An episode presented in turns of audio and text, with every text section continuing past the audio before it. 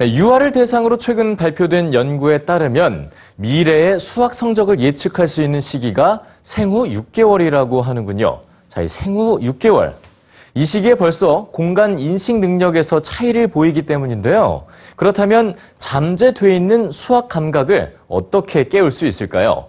값비싼 교구보다 더 효과 좋은 방법 뉴스지에서 소개해드립니다.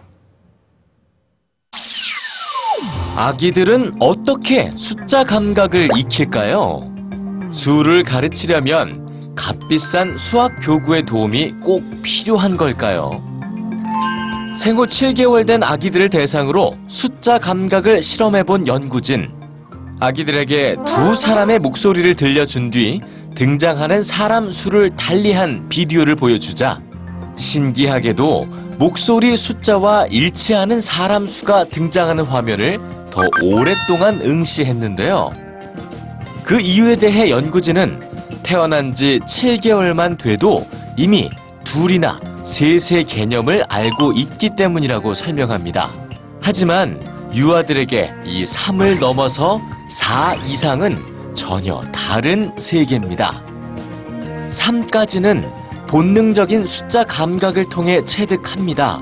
때문에 대부분의 유아가 1, 2, 3까지는 쉽게 세지만 4 이상의 숫자는 학습을 통해 익힐 수밖에 없다는데요. 본격적인 산수의 세계인 4 이상의 숫자. 이 숫자들을 가르치는 가장 효과적인 도구는 값비싼 교구도 학습지도 아닙니다. 만 1세에서 3세 유아 44명을 대상으로 숫자 감각을 실험해 본 결과 다른 유아보다 탁월한 숫자 감각을 보인 유아들에겐 아주 특별한 학습 도구가 하나 있었는데요. 그 도구는 부모의 말 속에 있었습니다. 평소 대화 속에 숫자나 수학 개념을 얼마나 자주 포함해서 말하는지에 그 답이 있었죠. 어떤 부모는 대화 속에 숫자나 수학 개념을 포함시킨 횟수가 하루 4번밖에 되지 않았던 반면 무려 257회나 포함시킨 부모도 있었습니다.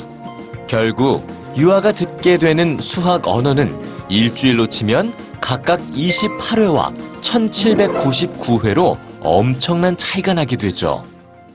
전문가들은 유아의 수학 감각을 키우는 가장 좋은 방법은 일상 생활 속에서 구체적인 사물을 통해 익히는 것이라고 말합니다.